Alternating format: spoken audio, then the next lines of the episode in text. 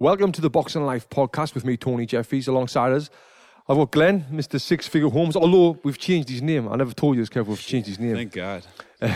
It's Glenn. Seven Figure. No. Glenn, have you checked me story, Holmes? Because that's all he says. Do you see me story on Instagram? That's a much better name. Yeah, have you seen me story, Holmes? Right. Anything's better than Six Figure. And on the other side, we've got Kev, Mr. Seven Figure Watson. Straight into it. How's it going, Kev? That's good, man. Good. How are you? Can we keep that nickname for you or not? Nope. That's gone. It's in and out. So on this episode of the Boxing Life podcast, we've got Holly Randall. Holly Randall is the biggest porn director in the world. She's been on the podcast before, and it's not as X-rated as the last one that we did with her, although we do talk quite a bit about sex and about penis sizes and stuff like that. That was all you. That was all me.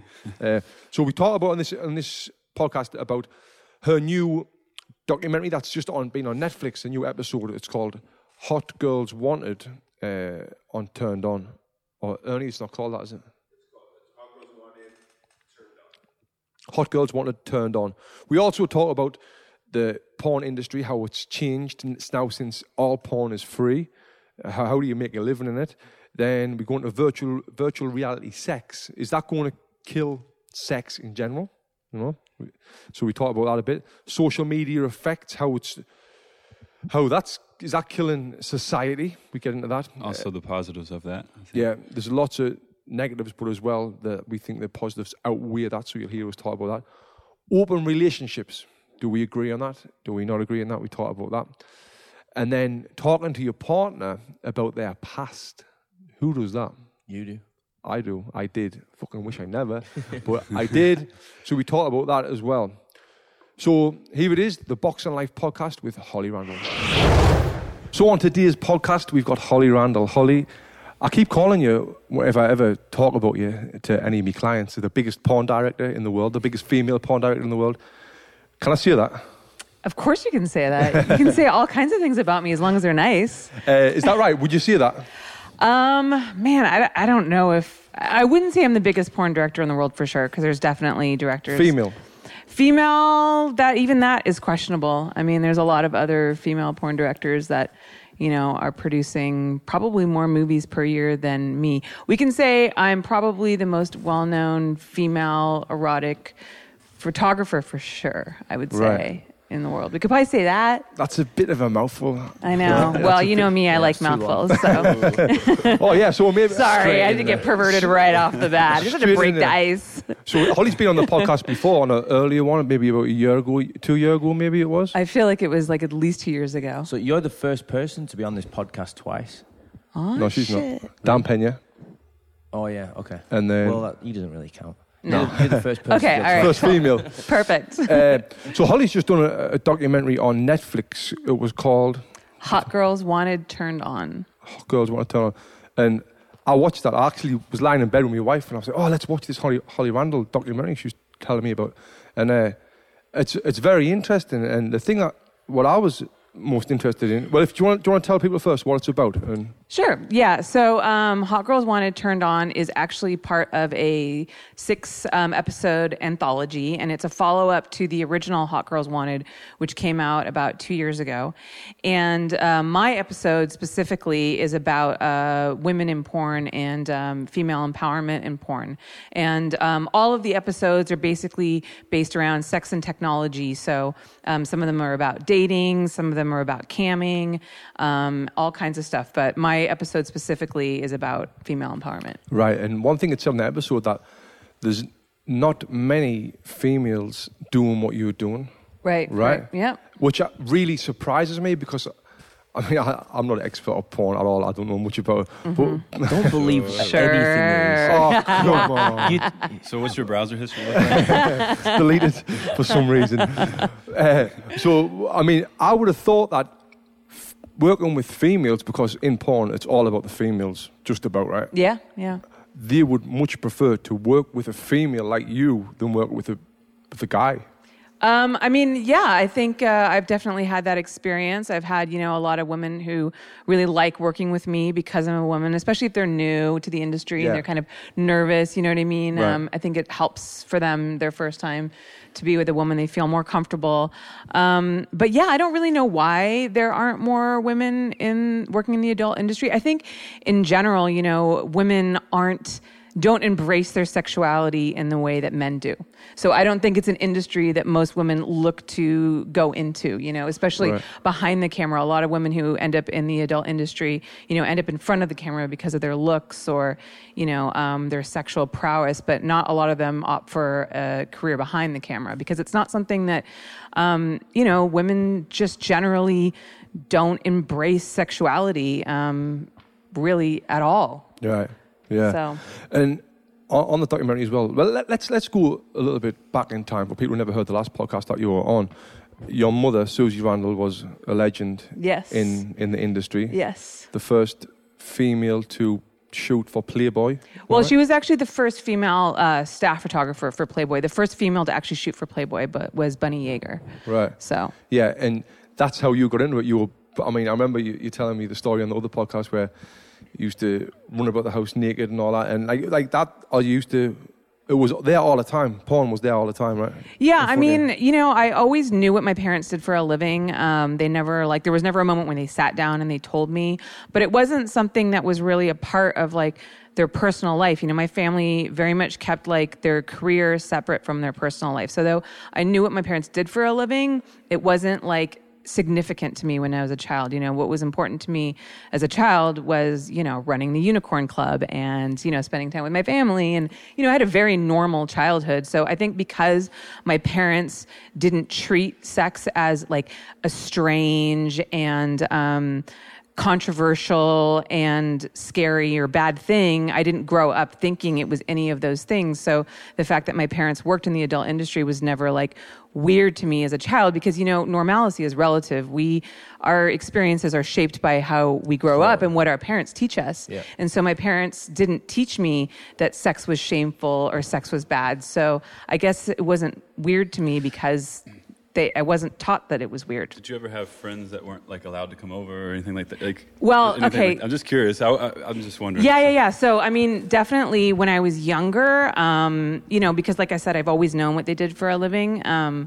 I couldn't tell people really when I was, you know, like in elementary school, because, you know, it was not appropriate to discuss that with other children, and obviously, like, you know, their parents might have a problem with it. I remember specifically actually having a assignment in like the fourth grade or something like that, where we had to write about what our mom did for a living as an essay for school, and I remember being like, fuck, you know, and coming home with the assignment and being like, what am I gonna say? And, you know, my mother had done some mainstream photography as well. She actually shot for Robert Palmer, the musician, and she shot for like a swimsuit catalog. So we had some glamour jobs that she could allude to, and we just kept, you know, the adult stuff kind of on the down low. So I think it sounds like it's kind of the way it should be with sex, because sex is a massive thing, right? Like I know for you it might not be, but from where I grew up, it was like my mum only ever slept with me dad. Do you know what I mean? From the age of 16, I think, even till now, like they've split up like five. She's like 55, so it's like a big thing. You can't sleep with anyone. You can't sleep with anyone. But we've got like Aubrey Marcus, our friend, who's in an open relationship, and he was telling us like, it's as long when you can get over that, that the mindset of it doesn't mean as much as people think it is. You know? Right. Yeah. I think, you know, there's a lot of fear around sex, especially in America. But you know, sex is sex and love is love. Yeah. And there's lust and then there's intimacy, and, you know, and they're two separate things. And, you know, sex doesn't have to be a scary thing. It can be a very empowering thing. It can be a very freeing thing. It's all in, you know, how you approach it. Right. Do you think, boys, like that would be a better mindset to have if it wasn't a big deal? If you could sleep around and life would be better? No, definitely not. Why? Because I think there's certain things in life that need to be like special and exciting and and kept to one side to keep them that way. I think if it just becomes normal, like eating and breathing and cleaning your teeth, then it just loses that appeal. I feel like the things that are exciting because they're, you can't do them as normal and regularly as, you know what I mean? Does that make sense? No, I know what you mean. I think it's very much a culture thing. I mean, I come from a very small town in Kentucky. It's a very far-right Christian conservative place, and you know, if some of them see me on here now, right now, talking to you, they're gonna be like, "Oh my God," you know. But it's a little ridiculous. It's that people get that wrapped up in. I mean, we are very much. I guess it depends on your beliefs. I think we're very much animals, and we need that to feel complete and feel whole as people, as humans, as animals. But they don't think of it that way. They think of it very much more of kind of similar to what Glenn's saying. Now, do I think it's right to go run around and sleep with everybody and be in open relationships? No, it's not for me. I'm not going to judge you if that's what you want to do. But yeah, I think it's different for everybody. You know, I mean, my parents had an open relationship growing up, and I don't. That's something that I've kind of always wanted because it sounds like it would be great, but I don't really think that I could do it. You know, I mean, The thought of my boyfriend having sex with another girl makes me want to claw her eyes out. You know what I mean? So like, I mean, it doesn't work for me, and I think it's different for everybody. And Kevin, yeah, you're right. I mean, sex, we are animals, you know, and sex is one of our biggest drives in life, like sex and food, you know. Basically. Those are like the two things that we were created to procreate, but we are also humans. Yeah. So, you know, we've evolved that sex, there's sex and then there's love, you know. Right.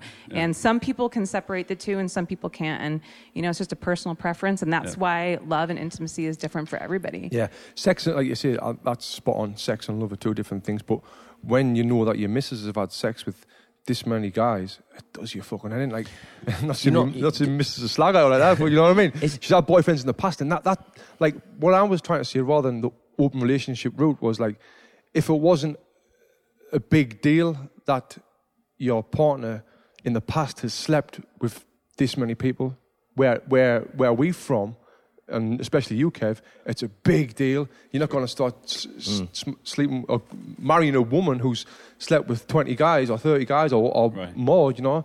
You might fit in where I'm from then, because I know people my age back home that are still virgins. So if you go back home and find a girl that's never slept with anybody, maybe that'd be good.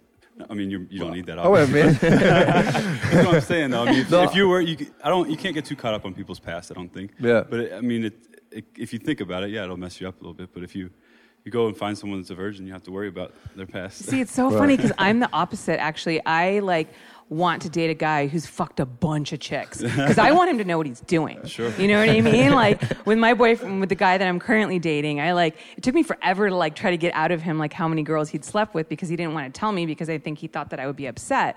And I was like, no, you don't understand. Like, I am hoping that you've slept with a lot of women. It was, I don't want to say, but it was a lot. It was a lot. But as opposed to, like, you know, my ex-husband, where, like, I remember when he told me he'd only slept with 7 women, I was like, fuck. I was like, oh no, this is not good. You're going to be terrible. And he was like, I know. And he was like, how many people have you slept with? I'm like, a lot more than that. Oh, God.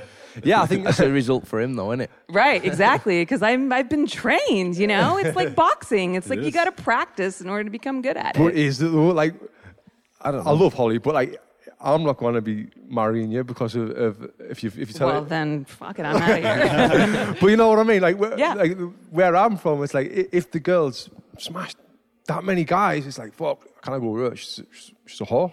Yeah. You know that's. But what I'm seeing is that's the mindset that if I would pick, I would not have. Right. Does that make sense? Yeah, but I mean, you know, again, like our experiences shape who we are as people, and you know, I mean, that's the way you feel, and that's fine. Now, you know, your opinions can always change. I mean, you're in charge of how you feel about things, but you know, I think that it's fair. I mean, this is why, you know.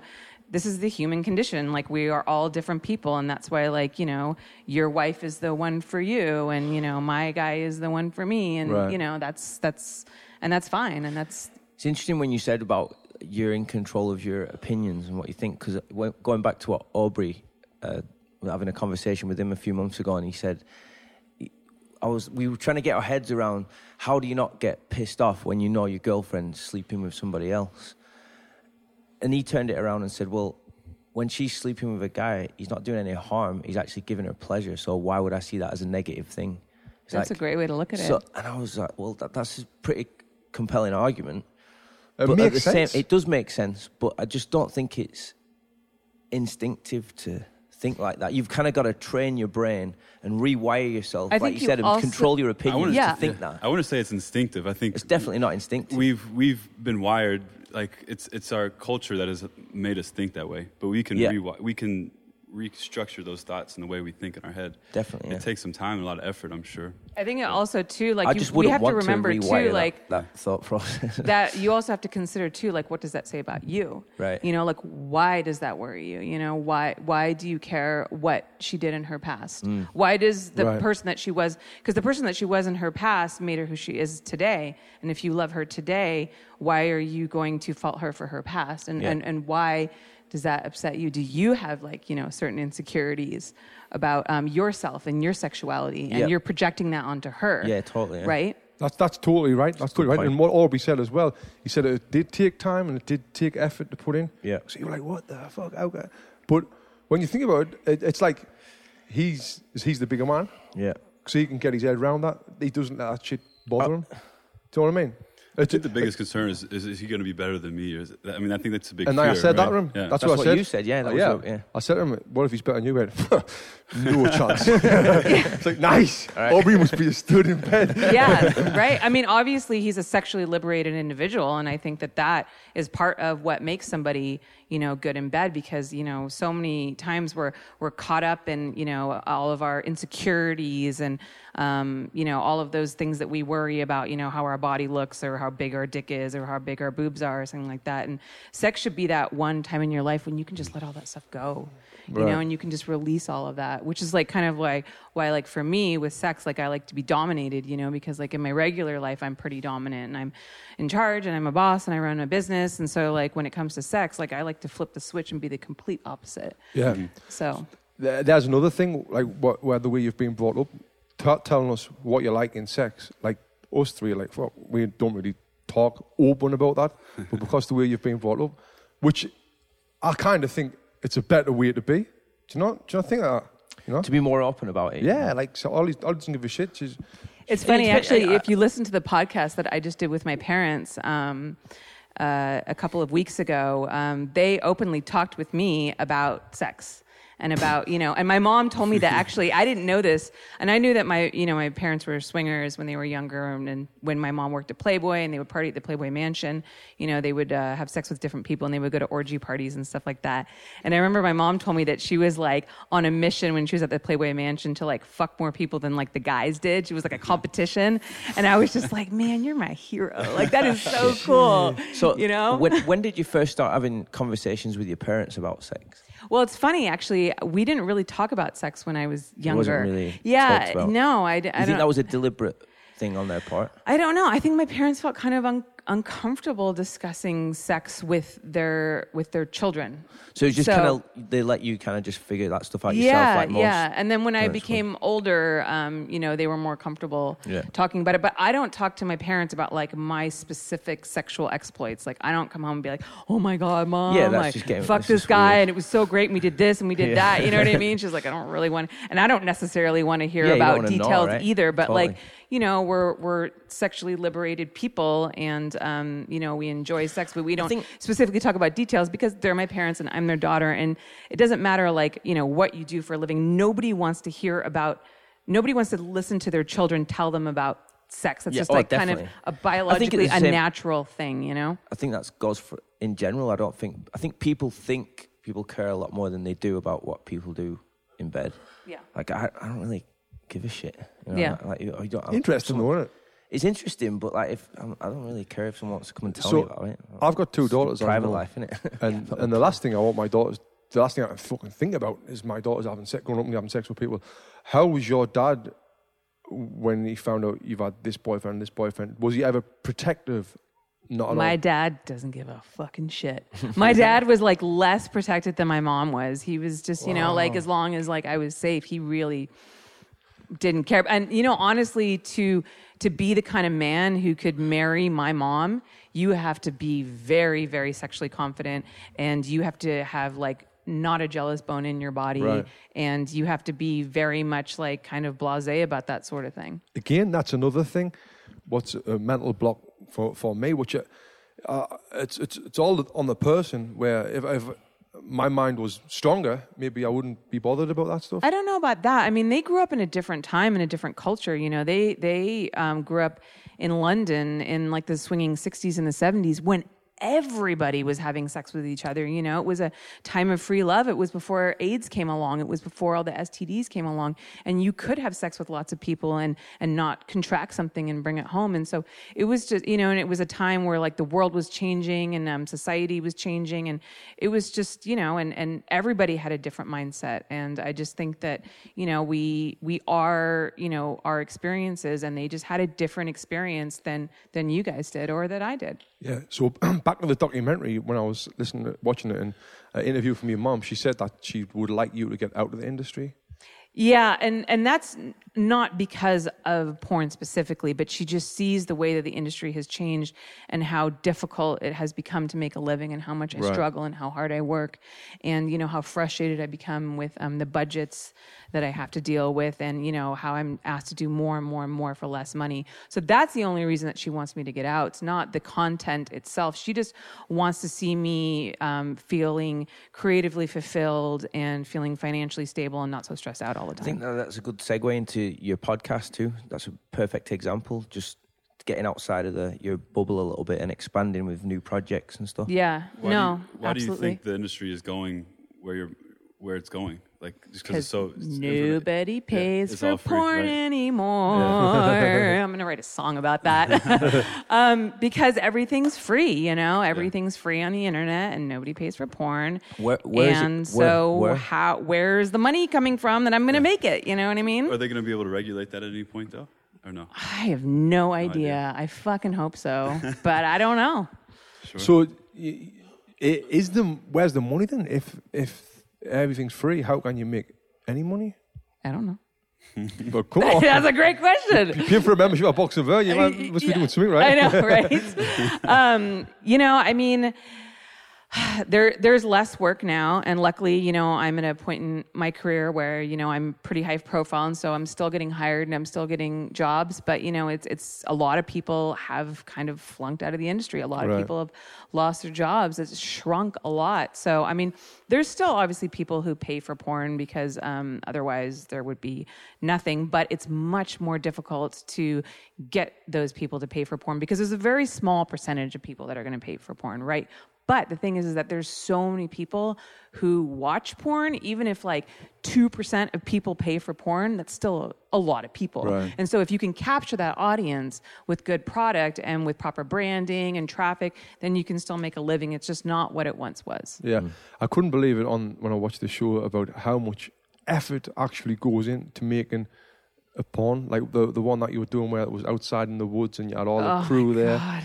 She was wearing a metal... That was literally like the worst shooting day of the year that they covered. I was shooting this big feature movie for Digital Playground called Quest, and it was like a Dungeons and Dragons kind of based story. And so it was like medieval costuming and swordplay. And I shot Jada Stevens and Derek Pierce that day, and it was so hot out. It was like 110, and we were shooting outside, and Jada had to wear chainmail with this heavy like woolen cloak, like knee-high stiletto boots, and she had to do a sword fighting scene with Derek in like wood chips, you know, so like uneven ground, and she'd like never done sword fighting before, so we had to give her like a quick like 20-minute training session. So she had to do that, and then they had to have sex in the sun with their costumes still on, because if they take the costumes off, then it's like it's not part of the cosplay anymore. And it was just like miserable. It was just one of those days where like it was so brutal. And I got to give like huge props to Jada and Derek, because I don't know how they did that scene, because I was just sitting in my director's chair in the shade and I was dying. Is all of that stuff necessary? Do you know what I mean? I know exactly what you mean. It must be, because like my clients keep asking me to do it. I mean, personally, when I watch porn, which is pretty much never, I mean, I fast forward through the storyline like everybody else does, but somebody must watch it. Somebody must like it, because otherwise we wouldn't be shooting that. I mean, you know, there is like a big like kind of nerd factor of guys who love those parodies and those, you know, like cosplay type movies. So there is an audience out there for it for sure. But it's just not anybody here at this table. That's all. Everybody's like, ah, whatever. So you said that the budgets have now changed a lot. What were the budgets and what are they now? Can we talk about that? It's hard to say because it just depends. I don't know. I only recently started shooting feature movies like a couple of years ago because I was a photographer pretty much mostly for most of my career. And then I started shooting video because I had to. So by comparison, though, I can say like we used to just shoot one photo set a day, right? And that was it. That was all we had to do all day. And now I have to shoot 4 photo sets and 4 videos in a day. To make the same money? Yeah. Wow. Not even to make the same money, to make less money. Wow. That's mad. It's interesting to me that, and this is not a knock to you, but like that photos are still a thing. I remember when I was a kid, my brothers would bring home those little floppy disks and we'd have like little pictures of like, oh my gosh. But like people still like are into the photos? Well, that's the problem though. They're not really much of a thing. So that's why I had to teach myself video when I saw, because when the internet first started, the download speeds were so slow that like it would still take you like 10 minutes to download one picture. So photos did really, really well on the internet, which is why my parents did so well at the beginning because my mom had a huge photo library from, like the 20 years that she had been shooting. But then as bandwidth got better and technology got better and you could start to stream video, it started to move that way. So now my job is a lot more shooting videos with pictures to go along with it, as opposed to shooting pictures with some video. So it's definitely reversed itself. So I'm definitely doing more film directing than I am doing photography, though in my heart, I'm still a photographer. Right. Can you remember on holiday? You two will probably not remember, or you might. When you'd go on holiday and there was them playing cards with porn pictures on them. Remember, I went to a trip in second year, I think, in Italy, and there was a shop them little tourist shops that you can go into. Yeah, that's where you got them playing cards and stuff. Do you know playing cards? Like topless girls on the back of the deck of cards and all that, so we all just bought like loads of them. I don't think we had those here in America. Each picture had them. It wasn't like a big thing. Each card had a different picture. The funny ones were the pens. Remember the pens? And they were like at the end of the pen. Oh wait, you pressed it in, and there'd be a nude girl at the end of it. Did you ever have those? No. We had pens that I thought she would have a bikini on and then you would like shake it. Oh, and then, her bikini I remember them as well. We never had those in England though. They were always in in Spain or all the way in Spain. Yeah. Then there was the little key rings where it was a man and a woman bent over and you'd move like that. Yeah, remember them? No, yeah. Kevin and I were like, we have no idea what you're talking about. Me and Tony just getting nostalgic though. These are just some European shit. Yeah. So last time you were on, and we spoke a little bit about before, we thought that the industry was going to the virtual reality stuff, and you haven't done much with it since then, right? Yeah, I mean, honestly, I'm just on that fucking hamster wheel, just trying to make a living day to day. So it's been hard to branch off and do other projects. And I talked to a couple of people about virtual reality, but the technology is still evolving, and I just feel it's not really there yet. And I still haven't had time to wrap myself around it. And I think that it is going there, and it's something I definitely want to get into. But I'm trying at this point in my life not to overload myself with too many projects and try to do too much stuff at once, because I'm trying to make myself a little bit crazy. Right. So I'm just trying to focus on what I'm doing now and, maybe the next step, and not try to project too far into the future. And I think when, I'm ready to shoot virtual reality, that opportunity will present itself. That, I think, will 100% ruin sex. Virtual reality porn, right? Why do you think it'll ruin it as opposed to make it better? Because let's see, I bet you ruin sex lives and relationships. Yeah. But let's see, there's a 18-year-old virgin or whatever, one of these guys from Kentucky when they're 45-year-old. I'm not going to have many friends like that. But let's see that. But now they've got this thing where they put it on the face like this, right? And they've got the mask, and then they're there in a room or a bird. Like get that look off your face. He's getting into this. I'm getting into it. I'm twitching. Where she's a 10 out of 10. Yeah. And she's given her the best time of her life, and she's just got the perfect body. She hasn't got a blemish on her face. She's just perfect. Right? Now, and he's lasting for a long time, and he's just fucking performing. Yeah. And now that going into the real world where, maybe for Holly, but for everyone else, that's not real. Right? Maybe for Holly it is real. No, I definitely, I totally hear what you're saying, and I agree with you, and it does concern me. I mean, but look for example of just what social media has done to us in society social life, right. recently in social life. You know what I mean? I mean, like I was talking to somebody the other day who was saying that, you know, like there is so much more like depression in teenagers and suicide and stuff like that because people are going on social media and seeing like other people's Instagram, you know, where we all put up like this facade that we have this amazing life. And they're comparing themselves to other people and thinking like my life should be like that. I should be like that, you know, and none of it is real. Mm-hmm. And we're not educating our children to believe that. We're just letting like the computers teach them.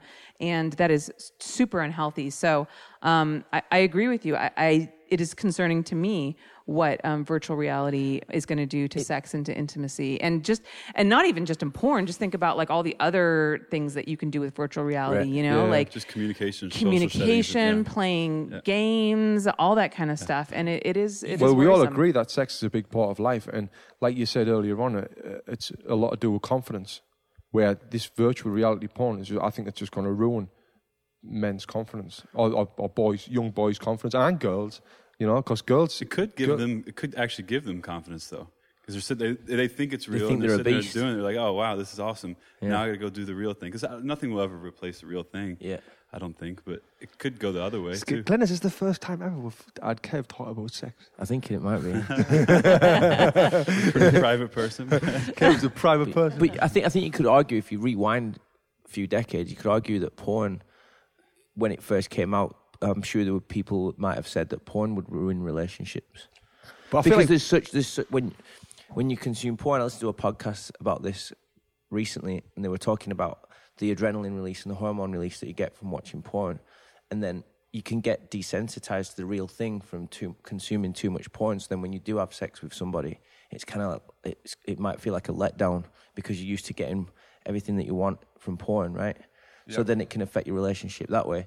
I think with the virtual reality thing, it's just kind of going to be the next format of porn, really. I don't think it's going to do too much to affect relationships. I just think it's just another format that's going to come out probably the next 10, 20 years. Yeah, the thing is that we never know, you know? I mean, we always sit here and we always like project about like what the future is going to be like and how human beings are going to respond to this. And, you know, I mean, when television first came out, like society thought that was going to ruin, you know, ruin society. I mean, I don't know, maybe arguably it has. But, you know, I mean, humans are resilient. And I feel like we always kind of sort of figure out away, you know what I mean? And we do, we do crave intimacy, real intimacy. Yeah. Totally. And hopefully, you know, that will, you know, prevail in the end. But it's hard to know. Mm-hmm. Yeah, I think that what you said there about the society thing, it's so true, isn't it? And Kev, you said as well, but what did you say about the virtual reality,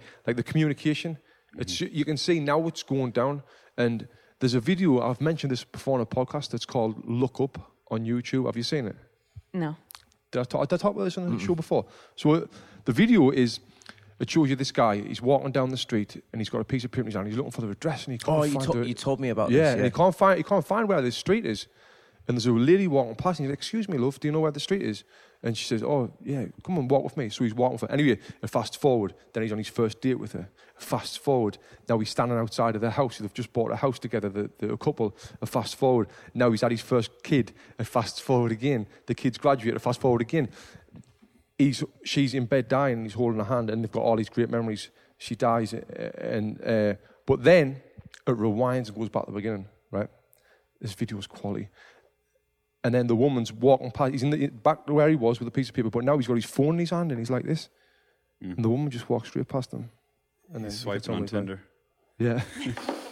but it just shows there he's missed that opportunity of all them great memories and all that great time. It's true. You know, because of being on this thing here. Yeah. I know, and it's an addiction, you know, and it's something that I've kind of noticed myself recently, you know, that like I'm just, it's like default to pick up your phone and like look at it all the time and like look at social media and how many people liked me this on Instagram and how many people like that. And it's just like, it's almost kind of becoming a sickness, and you look around and everybody's on their phones all the time. And I don't know, I'm trying to kind of consciously pull myself out of it, but then, you know, of course I tell myself, oh, well, I'm doing it for work. I'm doing it for branding, you know what I mean? Totally. We can find an excuse for anything. But I think if you treat it like that, that's a healthy relationship. If you treat it for work and use it for benefit. It is used for benefit, but I think what Holly's saying is like she tells yourself that as an excuse, right? Or not? Yeah. I feel that as well. Absolutely. But also too, like work for me is also an addiction also. So it like feeds into it like that double way. A big part of everyone's work now is social media. But we become conditioned to be rewarded every time we pick up the phone, whether someone's texted us or liked our picture. Yeah. The little numbers with the red. We're conditioned now to think of this as reward. Yeah. Right. Yeah. So that's why it's addictive, right? An example just from last week, I went into the staff room in the back. I was in there by myself on my laptop. And within 5 minutes, I think 3 or 4 of the trainers came into the room and all sat down. And I looked up and every single one of them was just sat on their phone and nobody was talking to anyone. And there was, I think, 4 or 5 of us in the room. And I looked around and I was like, shit, everyone's just like this. Yeah.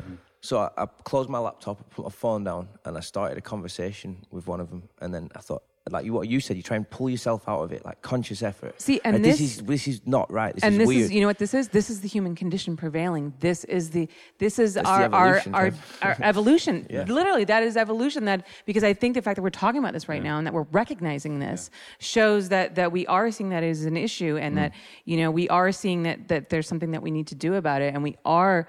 You know, craving coming back to intimacy and having conversations with each other once again. So I would like to have faith in the human race and think that we're going to come back around and we're going to reconnect. But there's also a lot of great things it's done as well. Like we can communicate with our families and our friends back home and keep in touch a lot better now just because we have Facebook, we have Instagram. And those people that run these companies, they're aware of that. And they're aware of like the conditions that are going to come with this. And I think they'll strategically try to work around it, and I have faith that they're good people and they want the best for society. So they're, again, there's a lot of downsides to it, but I think there's a lot of upsides to it too. Yeah, here's a perfect example, like the bombing that just happened in Manchester, you know, which is a horrible thing. Before I came here, I was watching the Ariana Grande benefit concert live on Facebook.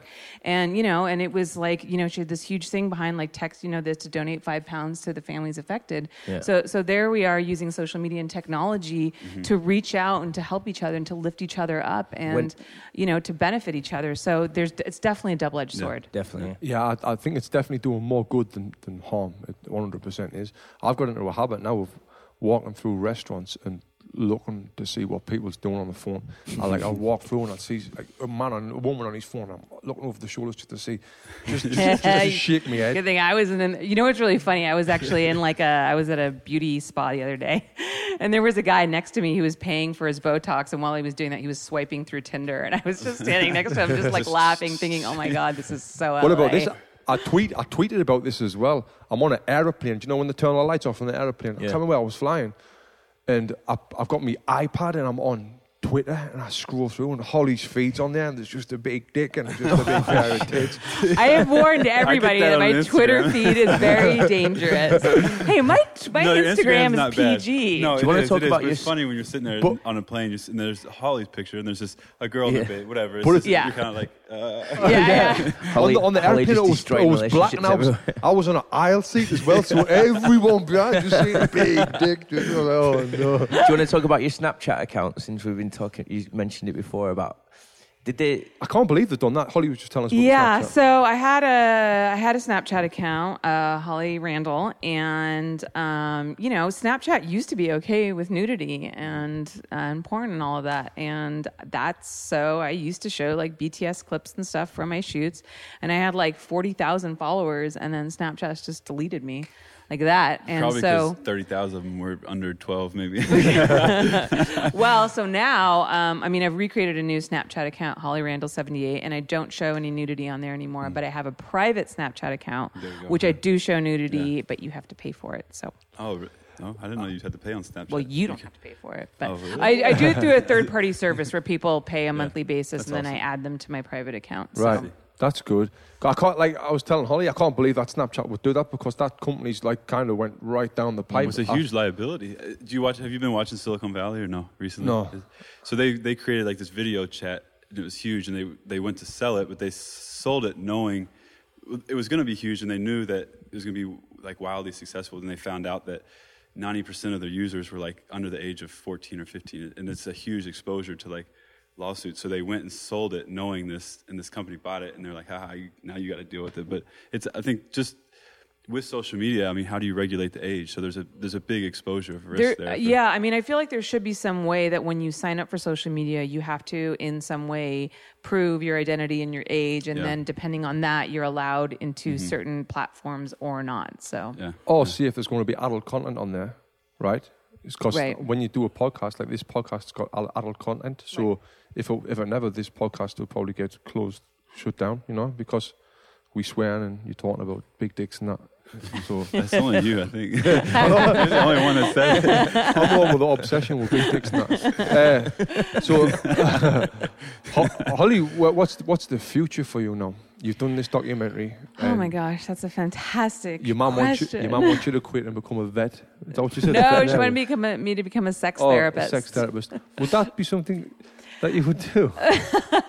Well, I mean, I think my mom thinks that I should do more public speaking engagements and stuff like that. She thinks that I speak well on camera, and that I'm a good personality, and that I should try to promote myself in that way. So I am trying to work more on building my own brand, and working less for clients and more creating more of my own thing. But I'm not really sure. I mean, I'm kind of taking it day by day. I'm starting a podcast, Holly Randall Unfiltered, which you guys know about. So I'm hoping that will do something. But, I've been kind of going through this like existential crisis lately, actually, where I've been trying to figure out not necessarily what I'm going to do with my career, but like what makes me happy. Because I think honestly watching the Hot Girls Wanted documentary kind of almost was a weird wake-up call for me, because, I mean, obviously I knew like in my head that, I was struggling with work, and I was struggling with these lower budgets, and, I was becoming more and more frustrated with my career. But I think seeing myself on television next to Erica Lust, and I'm just going through the motions and doing the work and like complaining about it, where, Erica's out there like trying to make a difference, and she's trying to create porn that is different and revolutionary, and she's inspired, and, she goes to work with a purpose. And I was just watching that thinking, fuck, and it made me realize like I've kind of lost my way, and I used to love my job so much, and I used to wake up in the morning excited to go to work, and I couldn't wait.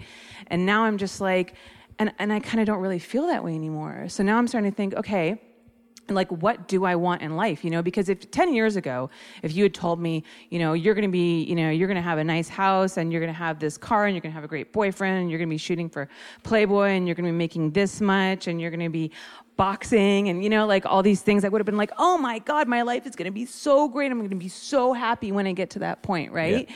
And like, now I'm at that point, and I'm like, not really happy. So then I'm starting to think, okay, like, what makes me happy? Because it almost seems like no matter how much I achieve, it's never enough, you know? And that's kind of part of what makes me good at my job. And I think you guys can probably relate as 100%. Entrepreneurs is that like you're always pushing, and you're always, trying to get to the next level, because that's the personality that you have. But then when you get to that next level, it's not enough. You want to go to the next level, which is what makes you good at what you do. Right. Yeah. And that's what makes Box and Burn great. But then you have to sit back and say, okay, well, fantastic. From a career standpoint, that's great. But like as a human being, like how do I feel in my heart? Like what makes me happy? Is it the car? Is it, like how much I weigh? Is it like my hair? Is it, my social media account? Is it, who am I? And I am not like what people think of me. I am something more than that. And that's something that,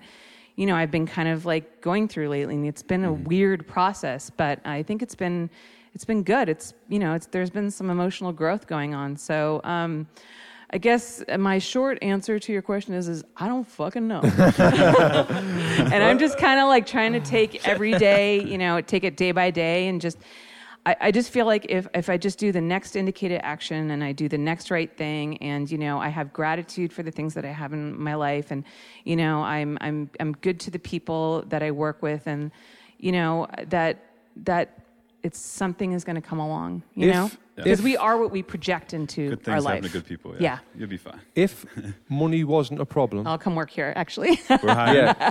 July 9th, Box and Burn certified. Come do it.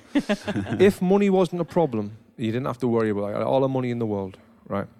What would you do when you woke up in the morning? I would be a photographer, and I would be like. So that's your passion. Yes, I would be able to do art, and probably still women. Actually, yeah, definitely still. I love shooting nude women. Like, that is my thing. I love shooting people, but that's what I would love to do. I would love to. I really. Well, you're doing that, aren't you? I am, but not really. I'm shooting like porn, right? And I'm shooting, scenes where, like a stepmom busts her stepdaughter for eating her apple pie and then like punishes her with sex, It's just like, this is kind of the same shit all over again, because porn just is always kind of the same. Right. I don't feel creatively fulfilled. I don't feel creatively challenged. And, so that's what I would like to get back to. And actually yesterday, I had one of those shoots. I shot for Burn TV, which is an up-and-coming network, a lifestyle network about the cannabis industry. And we did this thing, which is going to be called the portraits, or what is Burn TV? And so it was a series of black and white portraits of people who use cannabis in their day-to-day life. So I shot, chefs. I shot a mother who uses cannabis to deal with postpartum depression. I shot an NBA player, John Salley. I shot Eddie Bravo, MMA fighter. All of these people who use cannabis in their life to... deal with whatever they need it for, and sure. That whole culture. And it was really great to work with kind of normal people and shoot these really beautiful, powerful black and white portraits of everyday people. And it was just such a different experience, and everybody was so great and so grateful and so excited to work with me and so excited to have professional photos done. And there was a real connection, with my subjects, and I just had a really great time. So, different opportunities are coming up, and I'm just kind of going with the flow and just, I've got a great business idea for you. I'll tell you off camera. It's just come to me right there. I've got a great business idea. But I think it's fucking great. I want a percentage. I'll tell you after this. Okay. But I think a big thing in the industry now, you can tell me if I'm right or wrong, is the cam girls. Yeah. Camming is definitely a big thing now, because that, first of all, you can't steal live camming, right? So that kind of circumvents the whole problem with piracy. Camming. Never heard that. Yeah, you haven't? I've never heard of camming. No. Really? No, I didn't know it was a verb. Yeah, I didn't know it was a term. God, you're so innocent. It's that connection. Here we are talking about human connection again. It's these girls connecting directly with their viewers. And so it's actually been great, wonderfully empowering for the models, because now they can connect directly with their fans, as opposed to having to shoot a porn for a company. They get a day rate and then they go home. That's all they get. And then that company makes the residuals off that porn and sells it to the consumers. So it's been really empowering for the girls. But it's not something that, I could ever get into, because I don't get naked and masturbate on camera, and there isn't really a place for a professional producer in that area. I think there is. There's not. Well, I think the appeal of it is kind of the amateurish quality of the one-on-one interaction. Right. I want to tell you after this, because my fucking mind's blasting now about these different ideas I've got for you. But so I don't want to tell it on here. So I think what we're going to do now is finish the podcast. But Holly, if people want to find you, where can they find you? Oh, wait, tell about your podcast first. When's that new podcast coming out? So my podcast is called Holly Randall Unfiltered, and I'm going to shoot probably 6, 8, or 10 episodes. We'll see. And then I'm going to release it on a weekly basis and just kind of sit back and see how it does. Right. Because I just don't want to get myself into a situation where I force myself to shoot on a weekly basis, and with a limited amount of time that I have. and stress myself out. So I just want to do a whole big bunch of them, release them, and then just kind of see how it does. And hopefully it'll do well, and I'll do more. But, you know, it's just one of those things. I'm just throwing a million things at the wall and just seeing what sticks. Yeah, so. I think that'll definitely stick because you've got a huge following on like social media and people's interest in this stuff. Yeah, and I definitely, you know, and I'm luckily I have access to, you know, like the biggest people in the industry. I mean, I've already interviewed Lisa Ann, my parents, obviously, Bailey Rain, and, you know, I've got a couple other people lined up, so. Nice. And if people want to find you on social media? You can find me on Instagram at Holly Randall, also on Twitter at Holly Randall, on Snapchat at Holly Randall 78, and on Facebook, though I'm really terrible at keeping up my Facebook page. But yeah, Holly Randall on Facebook. And if you are following Holly Randall on Twitter, don't follow, don't open it up on an airplane. Bad idea. Unless you're sitting in the very back row or in the bathroom. Yeah, in the bathroom. All right, Holly, well, thank you for coming on the Boxing Life podcast. Thank you. I appreciate it. Thanks, Holly. Thanks for coming on. Until next time, we'll see you there. Thanks, guys.